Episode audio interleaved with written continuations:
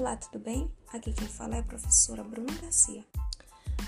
Vocês sabem o que são links? Hoje nós vamos falar sobre links como biomonitores. Bem, os links é a formação, é a associação entre fungos e algas ou ainda cianobactérias.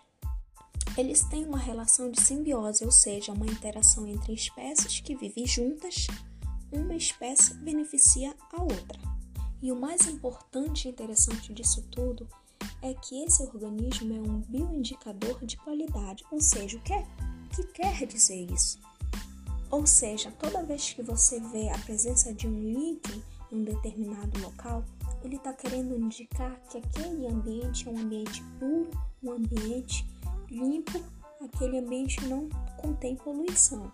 Tudo isso porque o link, principalmente os crostosos, eles não conseguem sobreviver num ambiente poluído, como por exemplo é, em grandes capitais que tem a grande incidência de poluição do ar, de muitos veículos automotivos. Então, gente, essa é a informação sobre os links, os bioindicadores mais utilizados na qualidade do ar. O conteúdo era esse basicamente mais para mostrar para vocês que existe biomonitoramento por conta dos bioindicadores também, como é o caso de algas, tá? E fungos, como eu já destaquei aqui para vocês e conforme o conteúdo que já foi repassado a vocês.